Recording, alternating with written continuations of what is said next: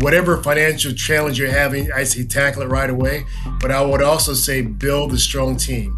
It may start with just one person a year or one person every two years, but really try to focus on building a team of advisors that can really give you great guidance, whether it's a real estate agent, financial advisor, banker, CPA, estate planning attorney, and really try to tap into their networks too.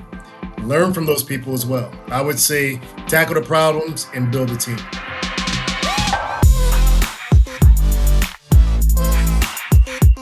Good day, everyone. It is Julia Lashay here with my co-host Emerick Peace, Daniel Dixon on the Color of Money podcast. We have a great guest today. Today we are going to be talking about financial advisors. Uh, on many of our episodes, we've talked about crafting your wealth squad. That's the one we had with Kimber McKeedy and the people you should have on your team as you go on this journey of building wealth. And in that conversation, we said you should have a financial advisor. So we found one. We got Kiley, who happens to be my financial advisor, and he's going to talk to us today about what that even means, what that is, uh, what that looks like. And the other thing that I like about Kiley is Kiley is one of us. And I don't mean by black people, he's that too, but I mean one of us as an entrepreneur. Uh, he has his own business, he owns his own business. Uh, and it's run, it sounds like, uh, pretty much like our, our franchises are run. Um, so we're going to hear from Kiley. And Kiley, if you wouldn't mind just going ahead and introducing yourself to the audience. Yeah, thank you, Julia, for having me, and Emerick and Daniel as well. I do appreciate the uh, the invitation and and um, this time to have this conversation. So, I am an independent financial advisor uh, located here in, in Bloomington, Minnesota, uh, which is a suburb of Minneapolis. I've been independent for about seven years now. And essentially, what that means is that I help my clients build, manage, preserve, and transition wealth throughout their lifetime, uh, with beginning with the big picture in mind. And essentially, what that means is just having conversations about what their financial goals and objectives are, uh, when they want to accomplish those goals and objectives. And oftentimes, it could be a retirement planning conversation. So we'll talk about here's where we are today, but here's where we want to be tomorrow. And what that means is we got to craft a customized plan to help them achieve those goals. And so it's a proactive approach it's one thing to have a plan and not follow it and having a plan and following it. So I call it a plan of record. So this is something that we would track on a regular basis, have our annual annual meetings, things of that nature. Now, the first thing, Kiley, I guess, is uh, for a lot of people, it sounds like when you start talking about financial advisors, or we had your guy on Daniel, and he was talking about trusts and estates. It just sounds like you have to have a lot of money to even get started. Like, does do people need to already have a bunch of money for you to advise them on their finances before they meet with you, or what does that look like? Yeah, that's a good question, Julie. I would say that um, in general, various advisors have their, their their different requirements. Some will say, well, you got to have a quarter of a million of assets before I take you on as a client. Others may have a higher limit, and some may not. I don't have a limit per se. However, if we do go below a certain threshold, let's just call it 100,000, they have to be willing to put in the work in order to make sure that they're trying to achieve their financial goals. So, if, and everybody has to start somewhere. You know, if they're starting ground zero and we're talking about accumulation, we're having a serious conversation about, you know, what their financial goals may be, whether it's retirement, wealth accumulation in general, maybe it's a major purchase, maybe it's education funding. But we'll have that conversation with the thought in mind that, okay, well, there, there's a bigger picture that we're trying to really accomplish. So let's really get to work and identify one, what those goals and objectives are. And two, let's craft a plan and we're going to follow that plan and we're going to review it on a regular basis. So I would say that you don't necessarily have to have a ton of money. Um, you do have to have the willingness and the desire, but you also got to have the cash flow. I mean, without cash flow, then there's there's nothing to talk about. This conversation is over with. So you got to have the cash flow. But you know, with that, there has to be the discipline. So in the event that you do have income, um, in some cases, you really have to identify, well, what are my expenses? Am I in the green? Am I in the red? And if I'm in the red, well, what are some of the things that I need to do to correct that? Maybe you need to purge your budget, identify the things that you don't need on a monthly basis, eliminate that, and create this exercise where whereas you're these the, eliminating these different things from an expense perspective just to create more cash flow a surplus of cash and essentially start paying yourself on a regular basis whether it's 10% or 15% but let that accumulate over time And I'm a big believer for those that are just beginning. I think it's really important to have that safety net or a cushion. That could be three to six months of your after tax income set aside in a cash account. Once you've accumulated that, then maybe you start looking above and beyond that and putting that money into a brokerage account or an investment account where you're actually investing that money above and beyond your savings that's used for the unexpected. So I would say, in short, um, you don't have to have a lot of money. I think you need to have the discipline and the desire to do it. So, hey, uh, yeah, Callie, you know, you said something. You started off with you and you said different people have different limits. Like some people say you have to have two hundred fifty thousand dollars. Some people hundred thousand dollars. Is that like a personal? Is that just a, a, a business decision of where people want to work with people? Is that like the uh, discriminator? And the reason why I asked that question is because I've heard that a few different times in talking to people, and sometimes. Uh, people say things to you as a discriminator to see if you're really their client or you're really serious about it. So is that like is that just a business decision or what why do you work in the space that you work in? That's a that's the real question and okay. why don't you work in a different space? And I think I believe that's important for other people listening mm-hmm. because that's a part of selecting uh, the idea of selecting a financial advisor and what their thought process is and when they're dealing with people. Yeah. So those are great points and great questions, Emerick. So I would say let, us tackle the um, the requirement first. So the, the the the asset limitation or threshold, if you will. And so it, it's going to be contingent upon the advisor, and it's also going to be contingent upon the advisor and the broker dealer that they may be affiliated with because there's some broker dealers that say that all right you as the advisor and they could be an employee that you can't take on any clients below say 250000 of investable assets. There's some advisors that may make the business decision to say you know what? I really want to focus on high net worth individuals. Okay so so maybe they got to have a half a million or one million or the compensating factor could be the amount of income that they're generating on an annual basis before you would take them on as a client. There's some advisors that say, okay, well, if I don't manage the assets, then I can put together a financial plan and I'm going to charge X amount for that financial plan on an annual basis. It can be anywhere between say 5,000 and 10,000 on an annual basis. Okay. So I would say in some cases, it's going to be a business decision that's made by the the advisor. I'm sorry, y'all. Y'all that's can't okay. see this, but I the, the, I broke the microphone. Keep talking, Kiley. Keep, that's all keep good. In a lot of cases, it might be a business decision that's made specifically by the advisor, but there could be some cases where the advisor may be limited based upon the affiliation that they may have with that particular broker dealer that they're affiliated with. Okay, so which is an excellent question. So now I'll go back to why I'm in this business. And I, for one, I'm a people person, and I think my business, it's um, meeting people is what we do, making connections is what we do. But I do believe financial planning in general, in my opinion, a lot of it is about organization, knowing what you have and what it can do for either you and or your family and business as well. And so, from that perspective, I like talking to people. I love talking to business owners. I like identifying what really drives them, what motivates them to do what they do. Um, and you know, as business owners, as the three of you know, you know, it's uh, you got to be a drill sergeant on yourself to be successful and, and accomplish your, your goals that's associated with your business. You know, whether you are trying to multiply the revenue, you're bringing in say uh, employees that really buy into your your mission and your vision. And in a lot of cases as a business owner you wear multiple hats. So you may not have a lot of time to focus on the investments. Or in some cases if you're trying to attract and retain talent one way to do that is by implementing um, financial benefits such as retirement planning and of course health insurance life insurance things of that nature. So those are the conversations that we have with with clients, whether they be an individual that works for a corporation that needs private wealth planning or individuals like yourself that run your own business that want to attract and retain talent. So if I'm a business owner and if I want to attract talent, you know, maybe I need to think about implementing a qualified retirement plan so my employees can plan for their financial future. We can implement a 401k plan with maybe a profit sharing component that can be pretty generous. And there's some other benefits on the non-qualified space that you can implement to also attract and retain talent.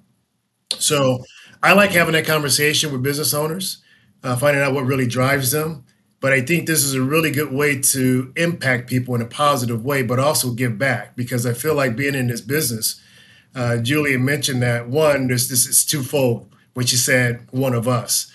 Uh, of course, being a business owner, but also being a people person of color, I think it's incumbent upon myself to give back to the community and have these conversations about what's available in terms of resources, what we need to be doing, thinking about baseline financial um, financial services, and maybe start with at the ground level with, all right, well, let's talk about the budget, and then once you get that figured out, let's talk about creating that uh, that emergency plan or emergency fund. I call it the sleep well at night fund, which means you have three to six months of after tax income set aside in a cash account for the unexpected. And then taking advantage of, say, whatever retirement plans that might be offered to you through your employer. And oftentimes when people ask, well, I have access to a 401k through my employer, should I be making contributions? And my first response to that is I, I ask a question, I answer a question with a question, and I ask, are you getting a match? And if the answer is yes, you definitely should be making a, a contribution to your plan. I think you should either way, but definitely a yes if you're getting a matching contribution from the employer because that's that's essentially free money. So I like having these conversations with people. Um, and the education piece, I think, is really important. And I think communities of color really need to have access to resources to have these conversations, whether it's mm. investments, mm. taxes, insurance, and estate planning. Yeah, and and that's clear because you got to have the conversation. If you don't have the resources, all you ever having is a conversation. There's no opportunity there. You're just mm-hmm. having a conversation, and and everything starts with a conversation. The reality is, you get people to a place where they can take advantage of the opportunity. Right. Yeah. And and that, that that's a really good way to put it. You know, and the way I look at it too, Emerick, is that kind of going back to the um, being a resource, um, being a people person or connector. I think it's really important as a business owner, especially in the financial services industry, that you have to increase your uh, network of resources, uh, cultivate those relationships. People like yourself that are in real estate. I learned a lot from Julia from real estate about having her having her talk about real estate, what it really means um, in terms of building wealth, a lot of resources, but also having relationships with bankers, uh, with CPAs, estate planning attorneys. Because at the end of the day, no matter what you do, if you're really good at what you do and you're a really good people person, you you know how to connect and cultivate relationships, and people trust you, they're going to come to you and say you know, Emerick, Daniel, Julia, Kiley, who do you know that does ABC or XYZ? Because they know you're well connected, they can trust you, and they're going to accept your favorable introductions to whatever industry or professional that they're looking for. And I think that's really important to be able to help structure a team around your clients as well, or even prospective clients or centers of influence. Right. So just just so you know, I learned I get I learned a lot from Julia too because she routinely harassed me on what I'm not doing the proper way. And so I learned a lot from Julia too on a regular basis. that makes me sound it's only because I care, Ember. okay, all right, okay. I received that. Now, Kiley, what do you what do you see? I, I got two questions. What first question is what do you see in in our community that is the biggest challenge with building wealth or or connecting with the financial advisor and for a lot of our listeners what are the what are the first two or three questions they should be asking themselves to prepare themselves for that conversation of either getting with the financial advisor finding one or thinking they're ready because what i've seen over the years is people are nervous to approach a financial advisor because they don't think they're there yet and they don't think they have their, their their their ducks in a row to really have that professional conversation with an advisor so Two questions. What do you think? Yeah, those are great questions, Daniel. I would say the the first one it's access, um, access to the resources, access to advisors, and I think that's where the community education comes into play. And in some cases, I think it's important to do maybe the pro bono work and go into different organizations that support communities of color and make them aware of different resources that might be available. So I think that might be one of the biggest hurdles, essentially, is just access, because it's hard to get those answers if you're not talking to anybody about estate planning. You know, do I need to have a will or trust or power of attorney? Or if I leave a job or if I was laid off, but I have these qualified retirement plan assets, what are my options? You know, does it just need to sit there or is there another option that I can take advantage of? So I think a lot of it is just access to resources. And, you know, if you don't have the access, then there's no confidence. Uh, you don't know the questions to ask. Uh, you don't know what your options are. And I think the other thing is too is it's you know talking to Julia again about building wealth through real estate, and I think once somebody has a unfavorable experience with credit, I think that can be very damaging because then they're thinking, okay, well, there's no way in the world that I can buy a house, and as we all know, obviously, as we all know, that one of the really the biggest way to build wealth is, is through real estate. And so they're thinking that, you know, I, I have a checkered background in terms of my credit. I'm not going to be able to qualify. I'm not even going to try. But having that conversation, and I had this conversation uh, last month with a, with a, with a small group um, about budgeting, credit, and debt management. And the credit piece is really important because I think it's really important for all of us to understand well, what's on our credit report? And if there's something on there that shouldn't, okay, well, how do we navigate that?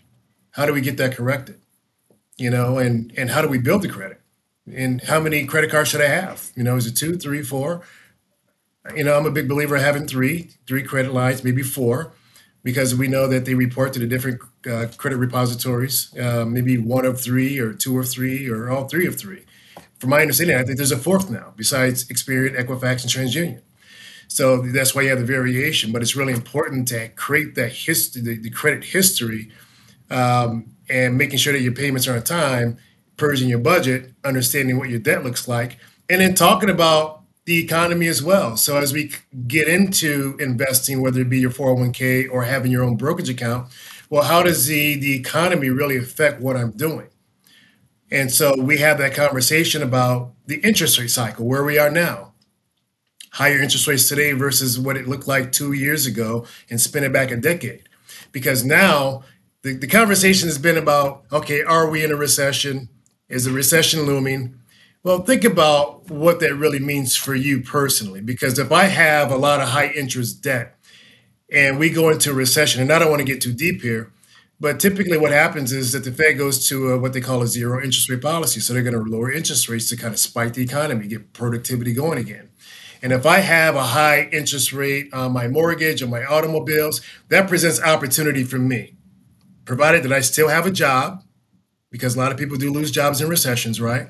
But if I still have a job and I know that interest rates are being dropped due to a recession, that gives me an opportunity to refinance my long term debt at a lower rate and create more cash flow. That's an opportunity. There's a saying that never let a good financial crisis go to waste. And that's the way you got to really think about it in some cases. Okay. So, you know, Daniel, I'm, I'm sorry.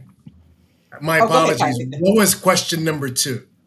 What if first? I think you kind of. I think you kind of answered it, right? It's, it's the first couple of questions we should be asking asking ourselves to to be prepared for the conversation with this professional, with with you. Right.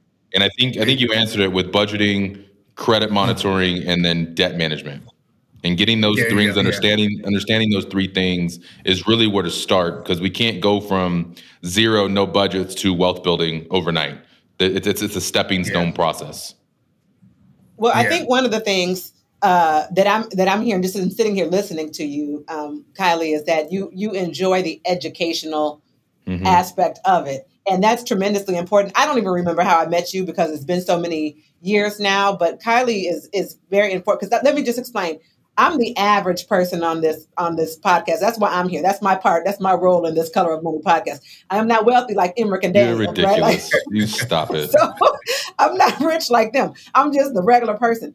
So uh, to be honest, I'm just saying this. I'm prefacing the fact that I, I don't understand most of the stuff that Kiley talks about.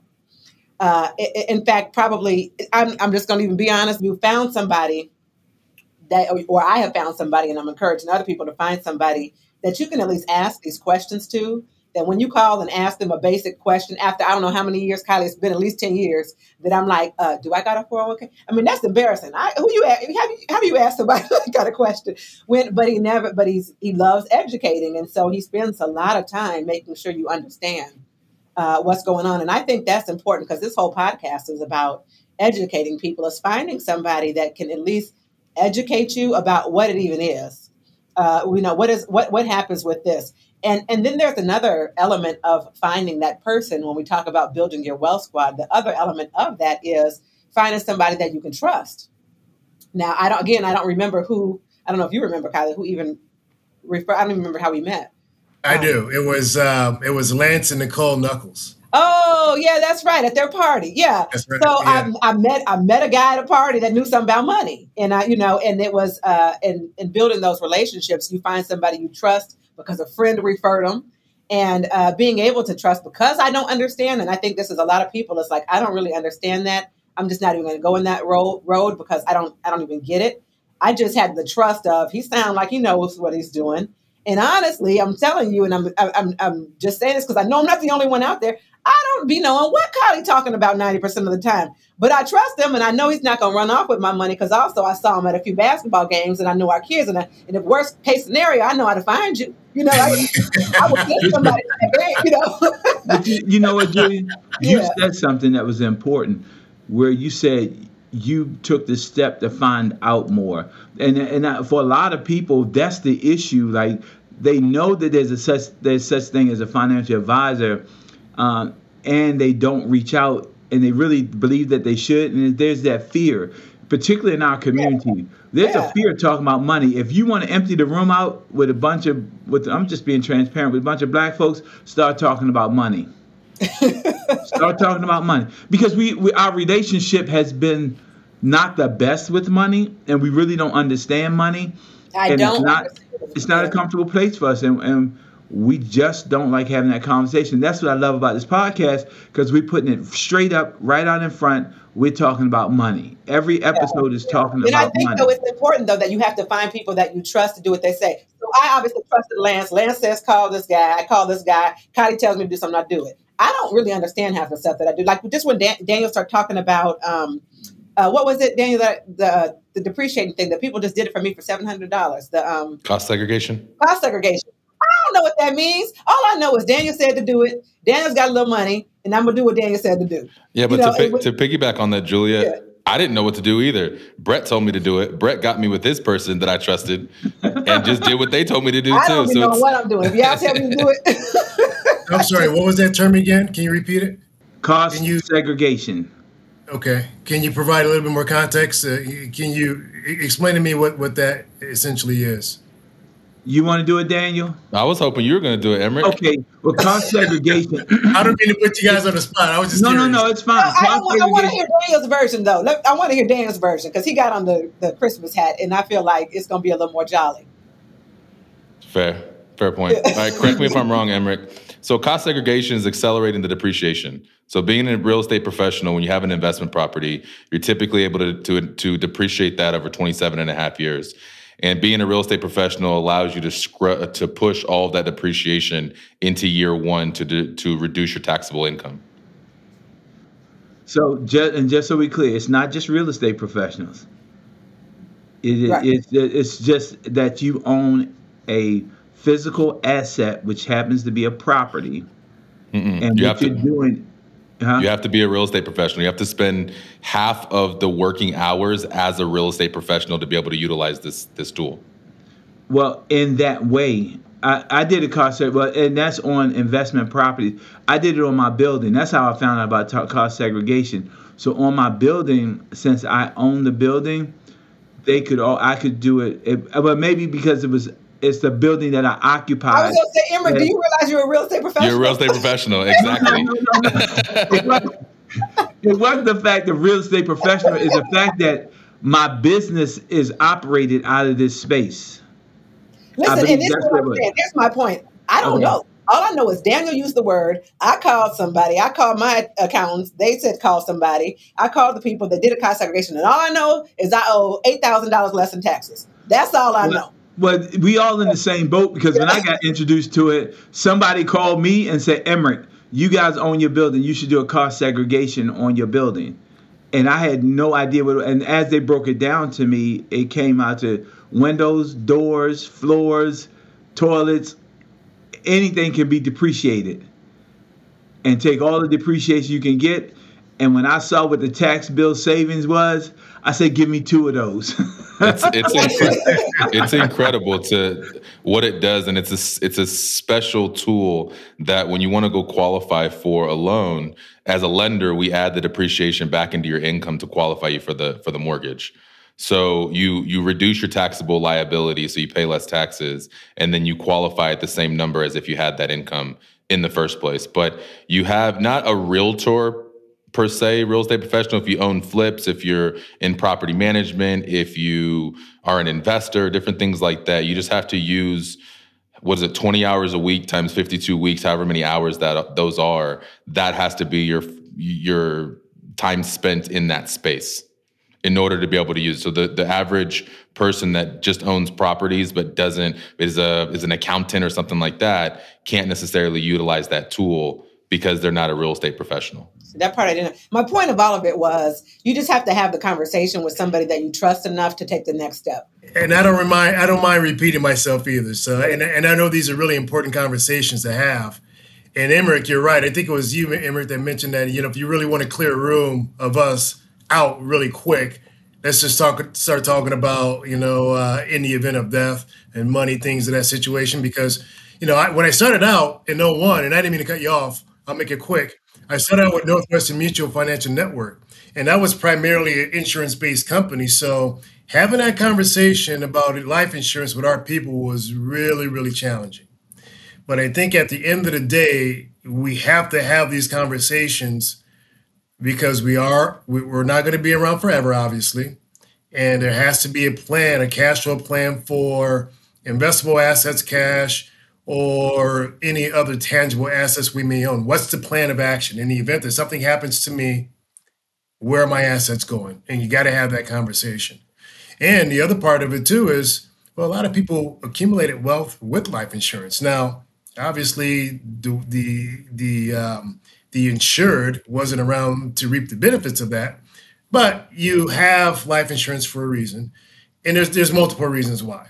You know, if you're a high income earner, and you are trying to get accumulate wealth in a really tax efficient manner, well, there's different vehicles that you can utilize in the, in the life insurance space to help you accumulate that wealth.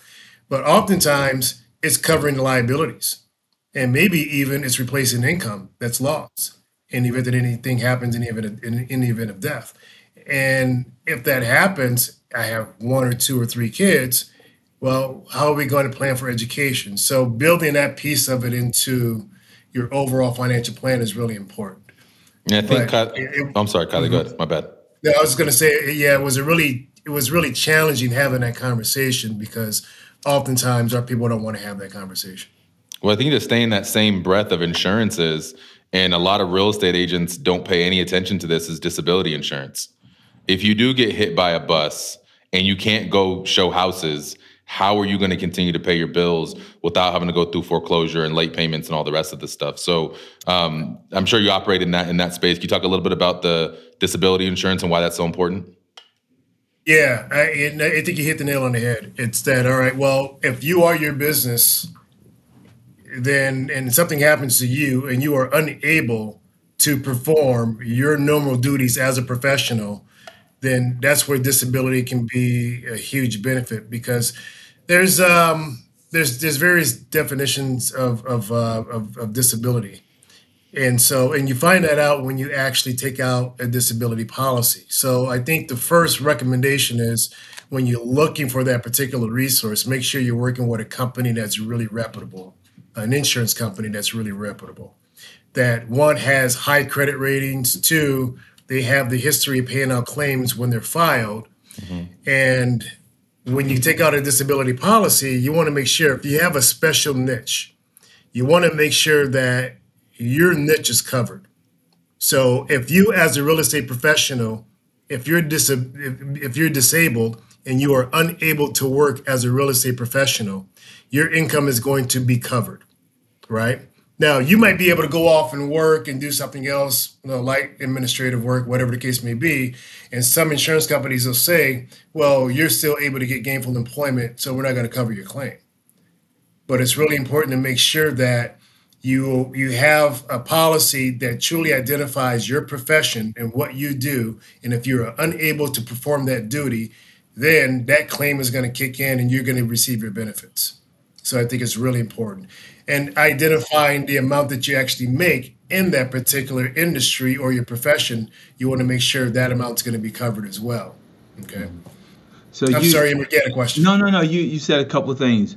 First part you said was make sure you seek out a reputable company that's going to pay out the claim. Yeah. Well, I, you got make sure you seek a reputable company that's going to take care of you in the first place, but and it comes back to having a reputable professional. So my question to you is number one, are you taking new clients? Number two, do you take clients that aren't in Minnesota? And number three, if you're doing both of those, how can people get in touch with you? Great question. So the the answer is yes, I am taking on new clients, um, and yes, I do take on clients from multiple states, so I'm licensed in multiple states, and and and it's it's pretty simple for me to get licensed in a state that I'm not licensed in. Um, and it only takes literally like three or four days to do so. So it's it's pretty simple to do. And so um, and people can get a hold of me by calling. Um, calling my office. I mean, you know, my my my website address is demerywealthadvisors.com. All my contact information is on there. Office number, cell number um, email address as well. Can you just give us the? Well, can you just give us a, a, a, phone number anyway, just in case? Oh, certainly. Um, office number 952 837 2687. And um, I didn't hear that. Number, I couldn't hear that. Say it again. 952 837 2687. One more time. I didn't hear that well. 952 837 2687. Okay, I just want to make sure they get it because they're going to be riding in their car, and I want to make sure they get it three times so they can't say we didn't provide them an opportunity to call Kiley. Got it. Yeah, I, like I think it. you've also been saying a lot of things. Even when you think about, uh, uh, should I call a financial advisor? What does a financial advisor do? You've mentioned uh, 401ks, IRAs, stocks, mutual funds, insurance. So all of that falls under the spectrum of just calling somebody because we've had conversations on this podcast about getting proper insurance. Uh, and so basically, a financial advisor um, can do help us with all of those things. Yeah, you're right, Julia. And so I like to take the comprehensive approach, which means that not only are we going to be looking at the investments, but we're going to have a conversation about what I call asset and income protection, which falls into that life insurance or the insurance spectrum altogether. It could be life insurance, it could be disability, it could be long term care, health insurance. And so I would say, for the most part, I have the resources to directly uh, implement those resources uh, for for clients that, that have a need. So we're going to go through. It's more of a needs based process, and it's what I call a, a balance sheet approach. So we go through the conversation about um, the investment management. If you lost a job, you have 401k, what are my options? We have that conversation. We'll talk about protecting your assets and your income. And maybe it's in the form of life insurance, disability, long term care. But we'll also talk about tax efficiency as well. So, how can we be tax efficient pre and post retirement? Okay. And so, in learning some of these things, like I just learned today from you, Daniel, is really important because I may come across a real estate professional or a client that's heavily into real estate, and they may not even know about this. And now that I've learned something that I can research and fully understand, and then when I see uh, an opportunity to to deliver information that can be helpful, it's really important to have these conversations too, because I find that learning different things is really helpful from the perspective of being able to offer more resources to clients. But I would say that final piece is going to be estate planning. So I talked about investments, the asset and asset and income protection with life insurance or different various insurances, tax efficiency, and that may take collaboration with a CPA or your tax professional. But the last piece is going to be the estate planning. Dotting the I's and crossing the T's with, say, will, trust, power of attorney, healthcare directive. And it kind of goes right back to that piece where a lot of us don't like to have that conversation, but it's necessary. Mm-hmm. Especially if you're a business owner, you're the breadwinner, you have a family that's dependent upon you. What happens in the event that anything happens to Kiley, Julia, Emerick, or Daniel? Is the family going to be okay? What's going to happen with the business? So, succession planning is really important. Just having a plan of action that you're comfortable with, knowing that you where you have a, a structured plan for your assets to flow exactly to who you want it to go to, and not have to really deal with probate so that's yeah. the other part. So you want to have a plan because there's always going to be one, but the courts may tell you what that plan may be if you don't do right. the proper the proper estate planning. So so so to answer the question, Julia, you know, I think taking a comprehensive approach is really important by having these conversations in, in all those different areas. And we're we're not going to climb the mountain in one day. You know, it's going to take having multiple conversations every single year throughout the year. We may start with maybe three things that we really want to identify and address, but then we're going to circle to items four, five, and six in the next meeting. And, and so on and so forth. All right. Well, I, I think we can wrap this up. I'd like to just ask Kiley, what's the one thing you'd like to leave the listeners with? If you could just have them leave with one thing today from this conversation, what would that be? You know what? I would say face your financial, um, I would say, I don't want to say troubles, but if there's anything financially that you're struggling with, I would say go right at it, tackle it head on, don't run from it, address it, because I think the the longer you kind of go, or if you prolong it, then the situation may snowball. If it's a situation where something as simple as not being able to open up a bank account, find out why, and figure out what you need to do to get it corrected. Credit, figure out what's going on with your credit uh, but whatever financial challenge you're having, I say tackle it right away. But I would also say build a strong team. It may start with just one person a year or one person every two years, but really try to focus on building a team of advisors that can really give you great guidance, whether it's a real estate agent, financial advisor, banker, CPA, estate planning attorney, and really try to tap into their networks too learn from those people as well. I would say tackle the problems and build the team. I like it. Thank you That's very good. much. Anything left, uh, Emerick, Daniel, that you'd like to say? No, I, I, just want to say thank you for being here, Kiley. We really appreciate it. And uh, we trusted you gave your phone number three times, and our listeners will respond appropriately. It will also be in the show notes if you go to www.thecolorofmoneypodcast.com. I appreciate you all. Thanks for having me. All this right. Thank fun. you so much, Kiley. Thanks for listening, everybody. Until next time. Follow the Color of Money podcast today and get notified when new episodes are released weekly. Be part of this transformative listening experience.